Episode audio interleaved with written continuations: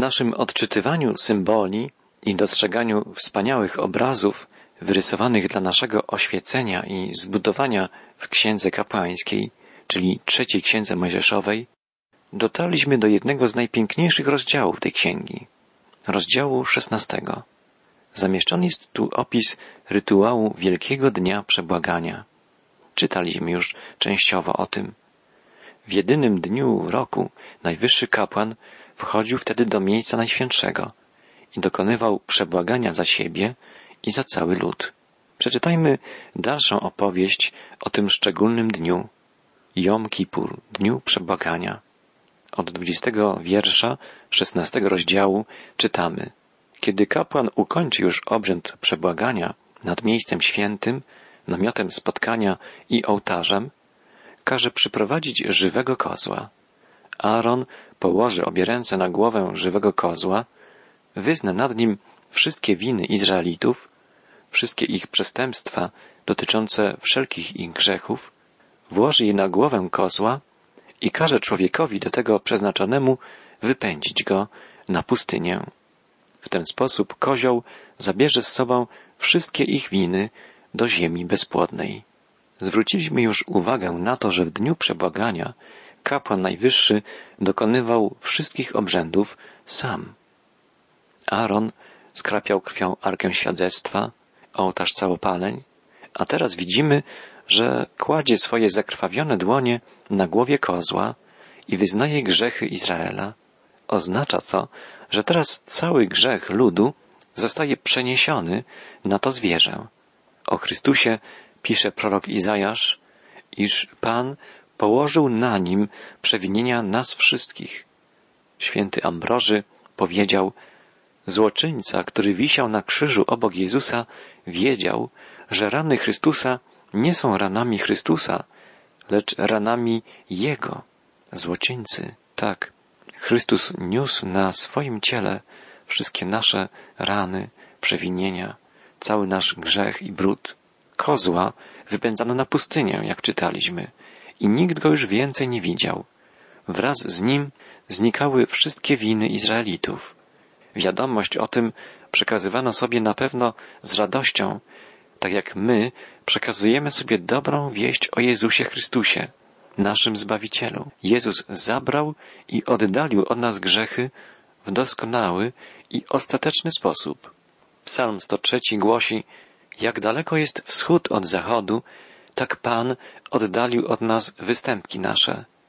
Prorok Izajasz woła, Ty zachowałeś duszę moją od dołu zagłady, gdyż poza siebie rzuciłeś wszystkie moje grzechy.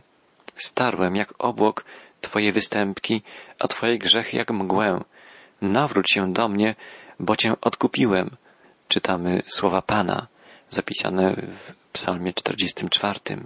Prorok Jeremiasz pisze, w owych dniach i w owym czasie, mówi Pan, będzie się szukać win Izraela, ale jej nie będzie, oraz grzechów Judy, ale ich się nie znajdzie, gdyż odpuszczę tym, których pozostawię.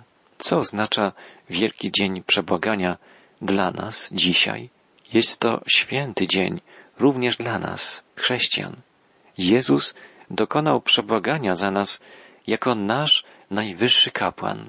Oto baranek Boży, który gładzi grzech świata, wołał Jan Chrzciciel, wskazując na Jezusa, idącego przez pustynię ku rzece Jordan. Jeśli chodzimy w światłości, jak On jest w światłości, trwamy we wspólnocie i krew Jezusa Chrystusa, Syna Jego, oczyszcza nas z wszelkiego grzechu. Czytamy w pierwszym liście apostoła Jana. Pewien misjonarz powiedział, wiara przenosi nasze grzechy na Jezusa. Chrystus je niszczy, a Bóg Ojciec puszcza je w niepamięć. W Księdze Kapłańskiej czytamy dalej. Aaron wejdzie do namiotu spotkania, zdejmie szaty lniane, które włożył wchodząc do miejsca świętego i tam je położy.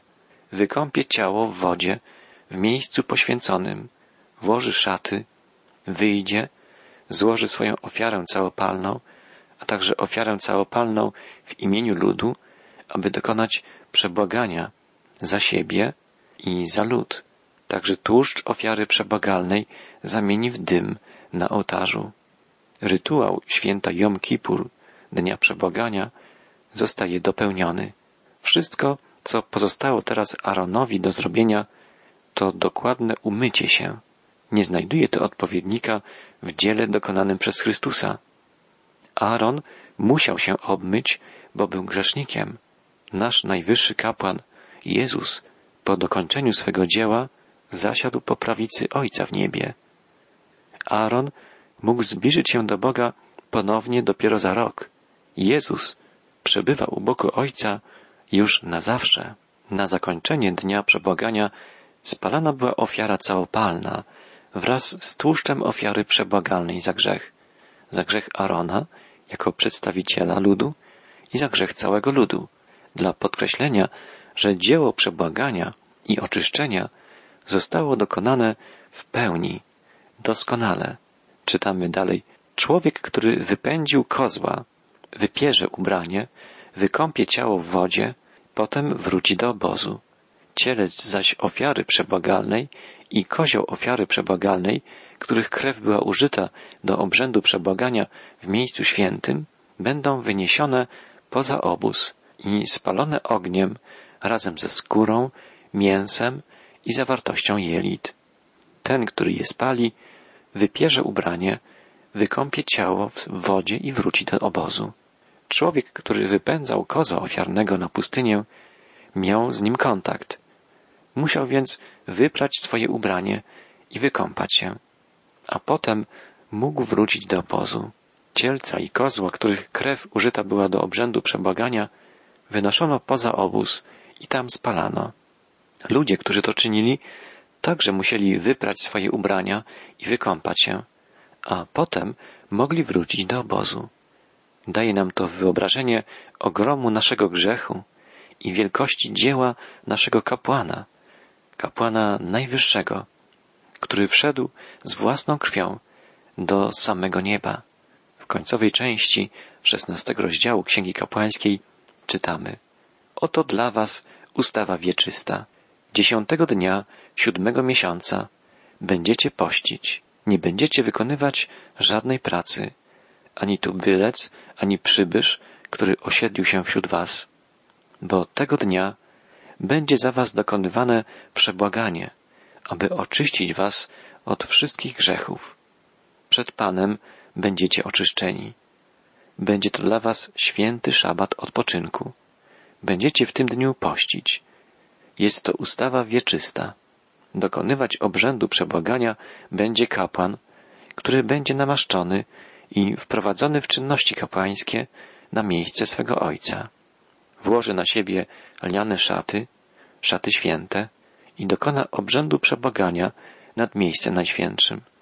Dokona też przebłagania nad namiotem spotkania, nad ołtarzem, a także za kapłanów i za cały lud zgromadzenia. Będzie to dla was ustawa wieczysta, ażeby raz w roku dokonywano przebłagania za wszystkie grzechy Izraelitów. Uczyniono więc, jak Pan rozkazał Mojżeszowi. Wielki Dzień Przebłagania był dniem wyjątkowym, dniem szczególnym, wyróżniającym się na przestrzeni roku swoim nastrojem. Był to jedyny dzień w roku, w którym Bóg polecił swemu ludowi pościć. Był to dzień wyciszenia, dzień świętego namysłu. Każdy mógł w tym dniu zastanowić się nad sobą, pomyśleć o swojej grzesznej naturze i o Zbawicielu, który dokonał przebłagania za grzech nas wszystkich. Dzisiaj takim dniem jest dla wielu z nas Wielki Piątek. To Chrystus odkupił nasze dusze. To On jest arcykapłanem, który na krzyżu Golgoty dokonał przebłagania za nasz grzech. Powinniśmy, podobnie jak lud izraelski w dniu przebłagania, święto Jom Kippur, zatrzymać się na pustyni tego świata, zaprzestać, choć w tym jednym dniu, krzątaniny wokół naszych codziennych spraw, naszych zajęć, potrzeb, interesów i pomyśleć o wieczności, w której przyjdzie nam żyć. Powinniśmy, świadomi swojej grzeszności, wyrazić z głębi serca płynącą wdzięczność Bogu Ojcu, Synowi, Chrystusowi i Duchowi Świętemu za ratunek, oczyszczenie i zbawienie. Gdy rozważamy to wszystko, co dla nas uczynił Jezus, powtórzmy za wielkim pieśniarzem XVII wieku, Pawłem Grartem, tysiąckrotnie pozdrowiony bądź mi Jezu, Zbawco mój, któryś za mnie umęczony znosił krwawych cierpień znój, jaka błogość w sercu mym, gdy pod krzyżem klękam Twym, gdzie Ty z śmiercią bój toczyłeś i o duszę mą walczyłeś. Uzdrów mnie, lekarzu duszy, ulecz, co schorzałe, mdłe. Odejm boleść, co mnie kruszy, grzechu jad, co trawi mnie. Owoc Adamowych win i mój własny grzeszny czyn. Gdy mnie krwią swą skropisz, Panie, wszelka nędza ma ustanie. Wyryj krwawe rany swoje, Zbawicielu, w sercu mym, bym przez całe życie moje miał je przed obliczem swym. Tyś największe dobro me, do którego serce lgnie. Szczęsnym, gdy u stóp Twych stoję i Twą łaską duszę poję. Całym żarem duszy tulę do mych piersi nogi Twe, w twarzy Twej wyryte bóle, a od modłów ręce mdłe. Promień łaski w duszę zlej. Z wyżyn krzyża powiedz jej, już zaprzestań swych żałości. Ja Twe gładzę nieprawości. O bezcennej wartości krwi przelanej za nas przez Zbawiciela mówi nie tylko szesnasty, ale także następny, siedemnasty rozdział Księgi Kapłańskiej. Dowiadujemy się tu na wstępie, że każde zwierzę zabijane przez Izraelitów w trakcie ich wędrówki przez pustynię było zabijane przed wejściem do namiotu spotkania. Dlaczego Bóg wydał swemu ludowi takie polecenie? Izrael przez długie lata był w niewoli w Egipcie. Otoczony był ludami wyznającymi kulty pogańskie. Izraelici ulegali wpływom sąsiadujących z nimi ludów i uprawiali bałwochwalstwo. Oddawali cześć bóstwom Egiptu. Wiemy o tym z wcześniejszej lektury. Dla uniknięcia powrotu do tych praktyk Bóg polecił Izraelitom zabijanie zwierząt w jednym miejscu, przed wejściem do namiotu spotkania, w obecności kapłana. Nie wolno było zabijać zwierząt w swoim domostwie pod żadną postacią, nie wolno było też spożywać krwi. Krew, po pierwsze, symbolizuje życie i nawet zwierząt nie można było zabijać bez potrzeby. Po drugie, krew zapowiada ofiarę życia złożoną przez Syna Bożego, Jezusa.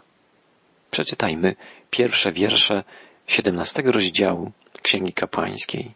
Dalej Pan powiedział do Mojżesza, mów do Aarona, do jego synów do wszystkich Izraelitów i powiedz im, oto nakaz, który dał Pan. Czytamy, że Bóg wydaje polecenia nie tylko Mojżeszowi, Aaronowi i jego synom, ale całemu ludowi. W jedenastym rozdziale Księgi Kapłańskiej czytaliśmy o podziale zwierząt na czyste i nieczyste, a tutaj Bóg wydaje polecenie, w jaki sposób spożywać zwierzęta czyste. Dotyczy to życia każdego Izraelity. Życie ludu Bożego ma różnić się od życia ludów pogańskich, ludów otaczających Izraelitów. Dalej czytamy od wiersza trzeciego. Jeżeli kto z domu Izraela zabija cielca albo owcę, albo kozę w obrębie obozu lub poza obozem i nie przyprowadzi ich przed wejściem do namiotu spotkania, aby je złożyć w darze dla Pana przed mieszkaniem Pana, będzie winien krwi, rozlał krew, ten człowiek będzie wyłączony spośród swego ludu.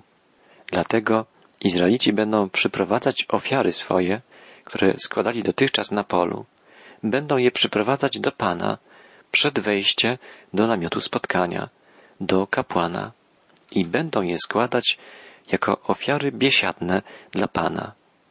kapłan pokropi krwią ołtarz Pana przy wejściu do namiotu spotkania, a tłuszcz zamieni w dym jako miłą woń dla Pana.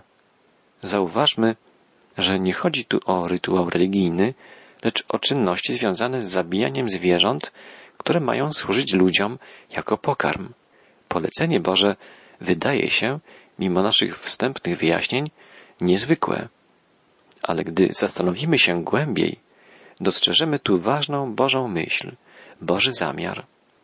Zwierzęta, które Bóg polecił spożywać swemu ludowi jako czyste, wyróżniają Izraelitów spośród wszystkich innych ludów. Ich pokarm jest pokarmem Bożych ludzi. Bóg jest jak gdyby stale obecny przy ich stole. Jest z nimi na co dzień. Gdy ludzie ci przyprowadzali swoje zwierzęta przed wejściem do namiotu spotkania, przypominali sobie zawsze, że to Bóg polecił im spożywać takie właśnie zwierzęta i że to Bóg pragnie im towarzyszyć na co dzień w ich wędrówce przez pustynię i przez życie.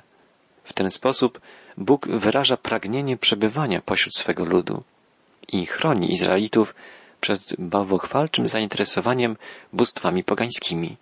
Poganie często poświęcali pokarm swoim bóstwom. W siódmym wierszu czytamy o składaniu ofiar demonom przez Izraelitów. Pod wpływem pogan składali oni ofiary bożkom pogańskim. Słowo, przetłumaczone w tekście biblijnym jako demon, w oryginale oznacza owłosione zwierzę i odnosi się do kozła, któremu oddawano cześć w Egipcie. Egipcjanie nazywali tego bożka Mendes, a Grecy Pan.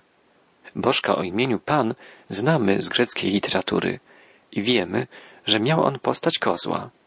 Średniowieczne chrześcijaństwo dostrzegło w nim postać diabła. Słowo panika pochodzi od imienia tego właśnie bożka. Bożka, który symbolizuje szatana, który powoduje w życiu ludzi chaos, zamieszanie, strach, właśnie panikę. Skąd wiemy, że Izraelici, przebywając w Egipcie, oddawali cześć bożkom pogańskim? Przeczytajmy fragment proroctw Ezechiela. I rzekłem do nich, niech każdy z was odrzuci obrzydliwości miłe dla jego oczu, a nie kalajcie się bałwanami egipskimi. Ja, Pan, jestem waszym Bogiem. Lecz oni byli przekorni wobec mnie i nie chcieli mnie słuchać.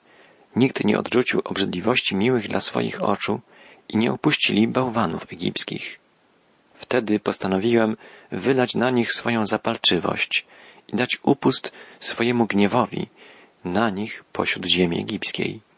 Brałem jednak wzgląd na moje imię, aby nie zostało zbezczeszczone w oczach narodów, wśród których byli i na oczach których dałem im znać, że wyprowadzę ich z ziemi egipskiej. I wyprowadziłem ich z ziemi egipskiej i powiodłem ich na pustynię i dałem im moje przykazania i objawiłem im moje prawa, które jeżeli człowiek wykonuje, żyje dzięki nim. Bóg jest Bogiem wiernym swemu przymierzu z narodem wybranym. Jest wierny przyrzeczeniu danemu Abrahamowi, Izakowi i Jakubowi. Bóg wyprowadził Izrael z Egiptu i prowadzi swój lud przez pustynię, żeby go pouczyć, oczyścić i wprowadzić do ziemi obiecanej. W czasie wędrówki przez pustynię Bóg przypomina swemu ludowi nieustannie o sobie, o swych obietnicach i oczekuje ze strony ludzi posłuszeństwa i wierności. Bóg przemawia do nich na wiele sposobów, między innymi poprzez zalecenia dotyczące ich diety. Izraelici zabijali wszystkie zwierzęta przed wejściem do namiotu spotkania, wylewali krew i spalali tłuszcz jako ofiarę biesiadną, miłą woń dla Pana. Całe zaś mięso zwierzęcia było zwracane właścicielowi, który przygotowywał z niego potrawy na swój rodzinny stół. Przeczytajmy siódmy wiersz siedemnastego rozdziału Księgi Kapłańskiej. Czytamy tu Odtąd nie będą składać ofiar demonom, z którymi uprawiali nierząd. Będzie to dla nich ustawa wieczysta dla ich pokoleń. Bóg podkreśla, że zakaz składania ofiar bożkom pogańskim obowiązuje jego lud na wieki. Po wejściu do ziemi obiecanej przepisy związane z zabijaniem zwierząt nieznacznie się zmieniły, o czym przekonamy się, czytając Księgę Powtórzonego Prawa, czyli Piątą Księgę Mojżeszową. Ale generalna zasada pozostała nienaruszona. Jest to bardzo ważne również dla nas dzisiaj. Bóg chronił Izraelitów przed powrotem do bałwochwalstwa i chce ochronić i nas przed oddawaniem czci współczesnym bożkom. Odwrócenie uwagi od Boga i zwrócenie się ku bożkom zawsze pociąga za sobą upadek moralny i degradację społeczeństwa. Doświadczył tego każdy naród nieznający prawdziwego, żywego Boga. Doświadczył tego i lud wybrany, kiedy był nieposłuszny i zwracał się ku wymyślonym przez człowieka figurkom, podobiznom, obrazom bóstw. Doświadczamy tego i my, współcześni chrześcijanie. Dla nas Bożkiem stać się może wszystko to, co wiąże nasze serce. Jeśli cokolwiek staje się ważniejsze niż Bóg, oddalamy się od Niego i upadamy w grzech, w niemoralność. Dla wielu współczesnych ludzi Bożkiem staje się na przykład pieniądz, seks, władza albo alkohol. Cokolwiek zajmuje na pierwszym miejscu nasze myśli, co angażuje nasze uczucia, naszą wolę, staje się bożkiem, któremu oddajemy cześć. Stajemy się wtedy niewolnikami swoich namiętności i popadamy w niemoralność, która prowadzi nas do samounicestwienia i do ostatecznej zguby. Pomódlmy się. Boże Ojcze, dziękujemy Ci, że chcesz nas chronić na każdym kroku przed wszelkim niebezpieczeństwem. Panie, wiemy dzięki Twojej trosce, że nas bardzo kochasz i że jesteś zainteresowany każdym aspektem, każdą dziedziną naszego życia. Prowadź nas, Ojcze. Dziękujemy Ci, że w Jezusie Chrystusie dajesz nam światło prowadzące nas ku wieczności. Uwielbiamy Cię i czcimy. Amen.